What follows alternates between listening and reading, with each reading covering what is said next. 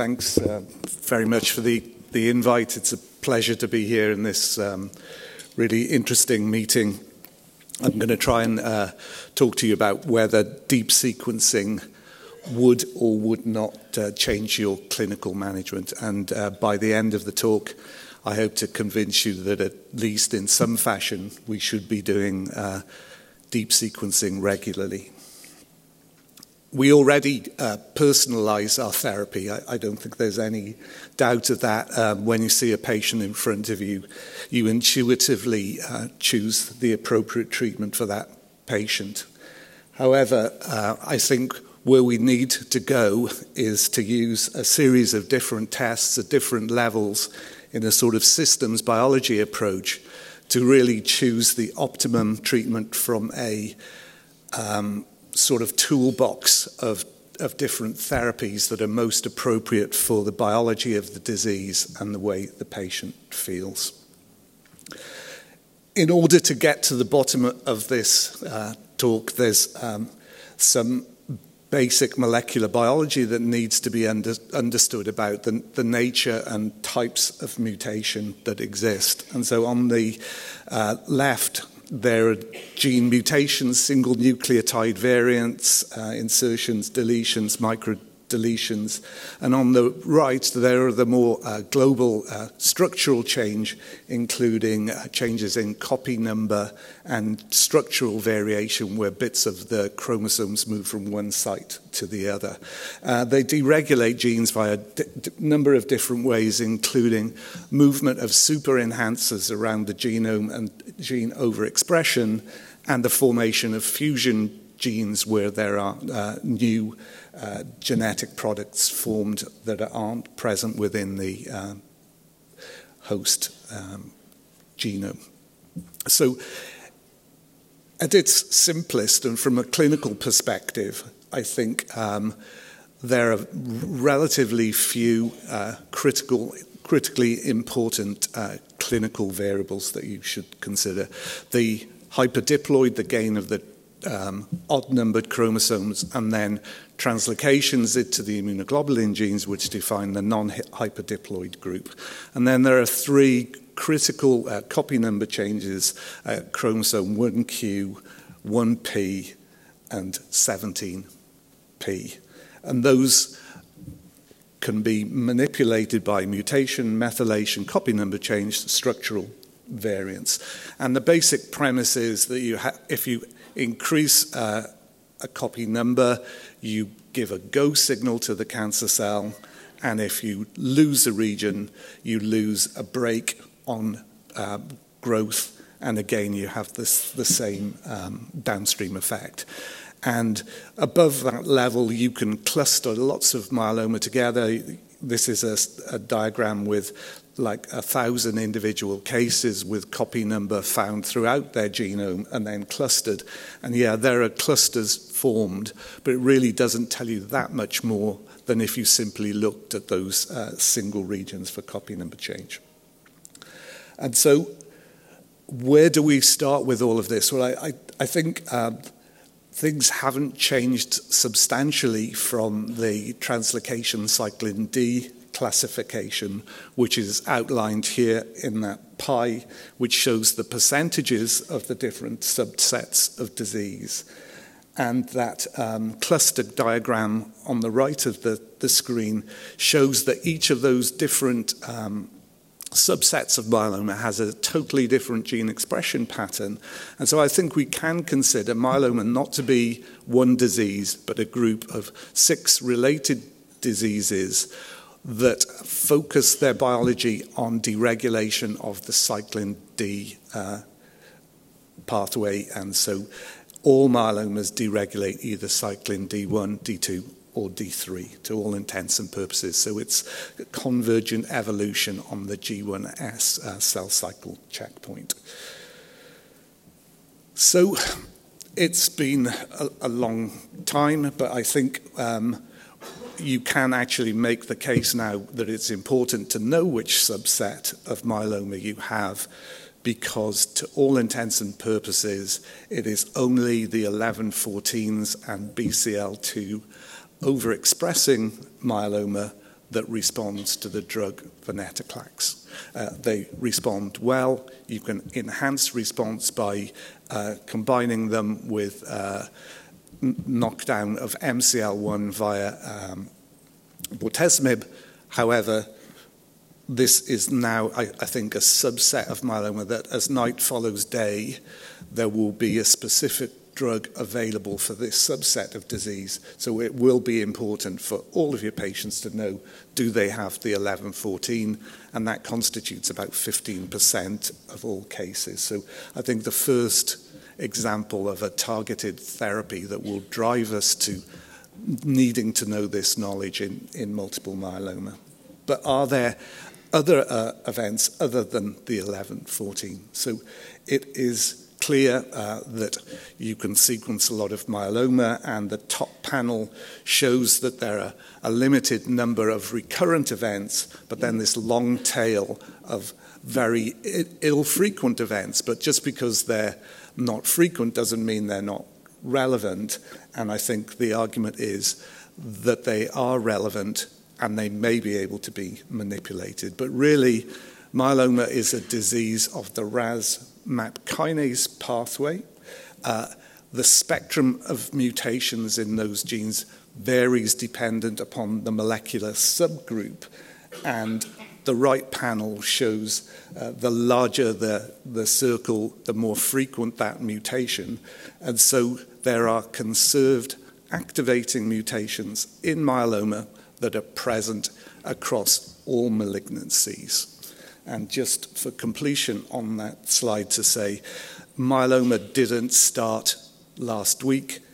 And if you, you generate signatures, it looks as if myeloma has been cooking in the body for maybe up to 20 years.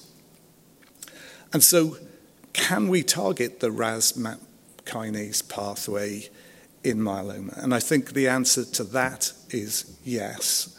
Um, there are two published uh, sets of data, one targeting BRAF mutations, where patients will respond and go into remission even though they've been refractory to chemo, and with MEK inhibitors, which target the bottom of the pathway. Again, there are patients that respond well to these drugs. So the paradigm is made that you can target these mutations in myeloma.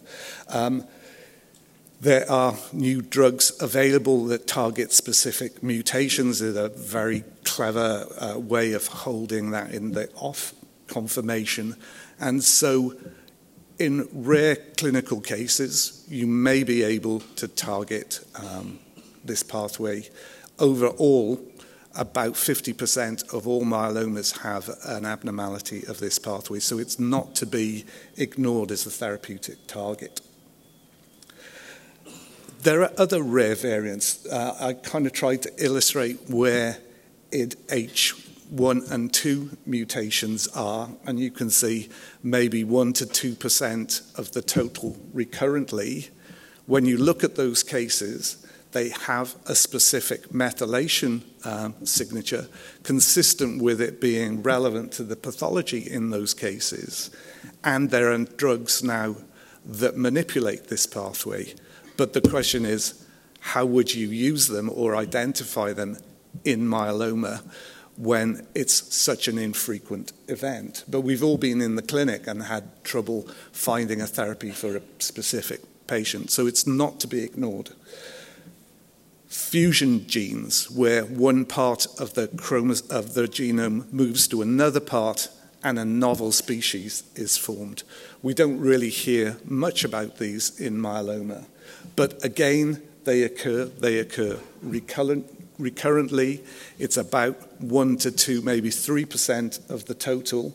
And you can show that when they happen, those genes are overexpressed and they can be classed as uh, transcription factor deregulating or as RAS MAP kinase deregulating, which is relevant because NTRK um, is a kinase deregulated in cancer in general. Uh, there are licensed drugs for that molecular abnormality. And again, the prediction would be if NTRK is deregulated in myeloma, it would be likely that they would respond to that as a therapy. And so I think this makes the case for you do need to do deep sequencing. Do you need to deep sequence the whole genome? Probably not, but we need a myeloma specific diagnostic so you can identify cases with these abnormalities and then enter the cases into a basket study where across the country as a whole we have a single uh, trial um, framework for asking the question can we treat these patients according to their molecular lesions. And this is the uh, MMRF study, which I think is attempting to do a very good job. But as always, uh, things are not as clear as they may be. So, not all mutations are all that. So, this shows that some cases, 100% of the cancer cells have the mutation, but in other mutations, maybe as few as 20% of all of the cancer cells carry that mutation, which makes it difficult to target them with therapeutic intent. And what's even worse than that is across the body at different sites, there are different molecular lesions. So if you treated somebody based on their iliac crest um, sequence, you may stand a chance that their shoulder wouldn't respond because there's substantial differences based on um, spatial heterogeneity throughout the body. So this tries to make the case that myeloma is a complex disease consisting of multiple different ecosystems within the body, all characterized by different genetic uh, variables. So if you try, if you target something that is in a subclone, all you do is basically prune the tree, and after a limited period of time, the disease would be expected to relapse. And so, what you should do is target the roots of the tree or the trunk of the tree. And I think that's why the um, BCL2 inhibition with venetoclax actually targets the root of the tree and leads to complete and durable responses. So, can we go any other way than targeting mutations. So, risk stratification is something clearly we should aim towards.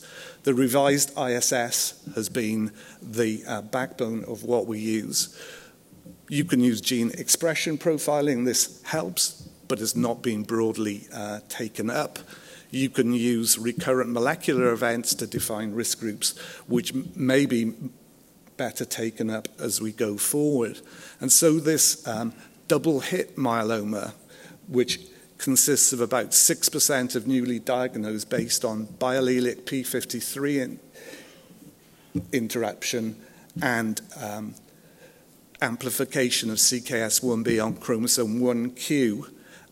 These cases, um, the bottom blue curve, go to the baseline really quickly.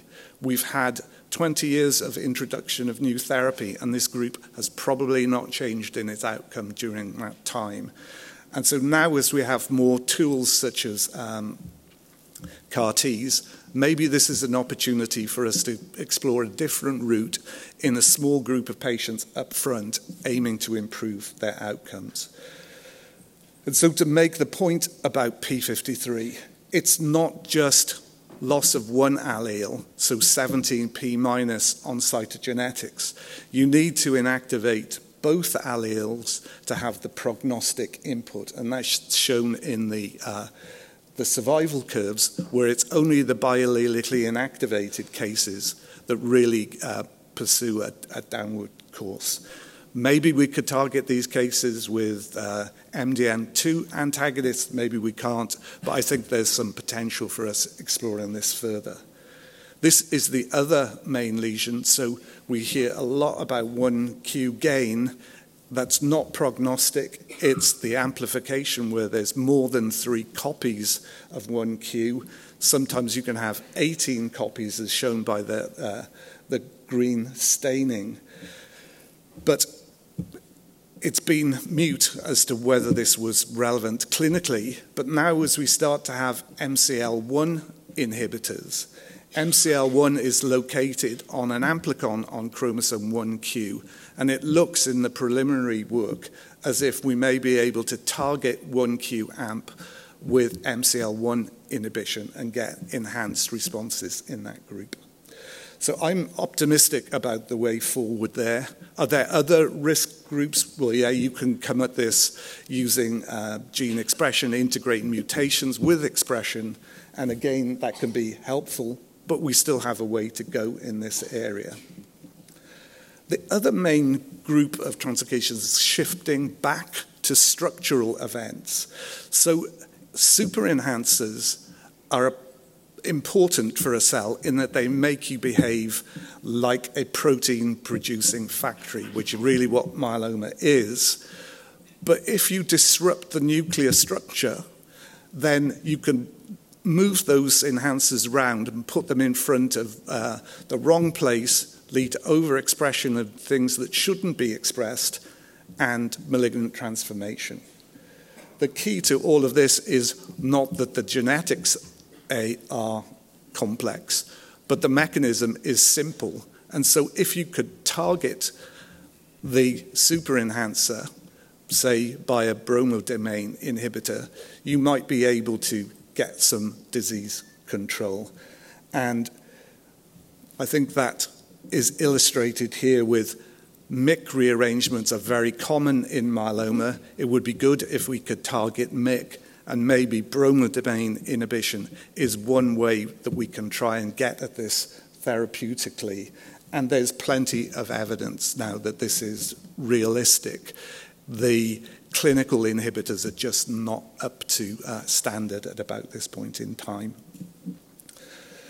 But to destroy all of my argument as I come to the end of the talk, uh, when you find mutations in normal aging people's blood, I think you know you have a problem with targeting mutations, and you know you have to cons- reconsider your model of what cancer is. And I think this uh, chip description means that we need to no longer think of myeloma as a genetic disease of plasma cells. We need to see it as a biological condition brought about by deregulation of the interaction between the myeloma clone and the microenvironment. And taking it in that approach, we may have a better chance of finding new agents. And so this simply tries to go back to the future at some level, back to considering this kind of complex biological interaction between the clone and the immune system and the stromal uh, cells. And we have great success targeting this. The use of IMiD drugs has helped in this respect, and combinations of IMiDs with antibodies has helped. We failed somewhat miserably, I would say, with uh, PD and checkpoint inhib- inhibitors. But maybe we shouldn't just throw all of this out. So, this aims to show that myeloma lies somewhere between its mutational load in the context of pediatric leukemia and a solid cancer where there's much more complexity. It has a signature of APOBEC deregulation, but that's only in the 14, 16 myelomas. And the question is could you enhance um, the activity of checkpoint in- inhibitors by targeting them, them to cases with a high mutational load? And I think the uh, argument is not well made that it would work. But as new drugs come along, like TIGIT and other checkpoint inhibitors, I think we might come back to this as a uh, question. And so I still think that the way forward uh, relies with sequencing and deep sequencing. But what that means uh, to the people that do sequencing has changed substantially. Single cell analysis, sequencing the expressed genome within single cells, using that to classify biology, is becoming a um, significant um, tool in our armamentarium. And maybe we'll adjust the use of immuno-oncology agents based on ways of using deep sequencing to classify the biology of the stromal and immune microenvironment. So I'll finish there. I'd like to thank the, the team at NYU and uh, the uh, long-term uh, collaborators, and just to say nothing in biology makes sense except in the light of evolution. So thank you.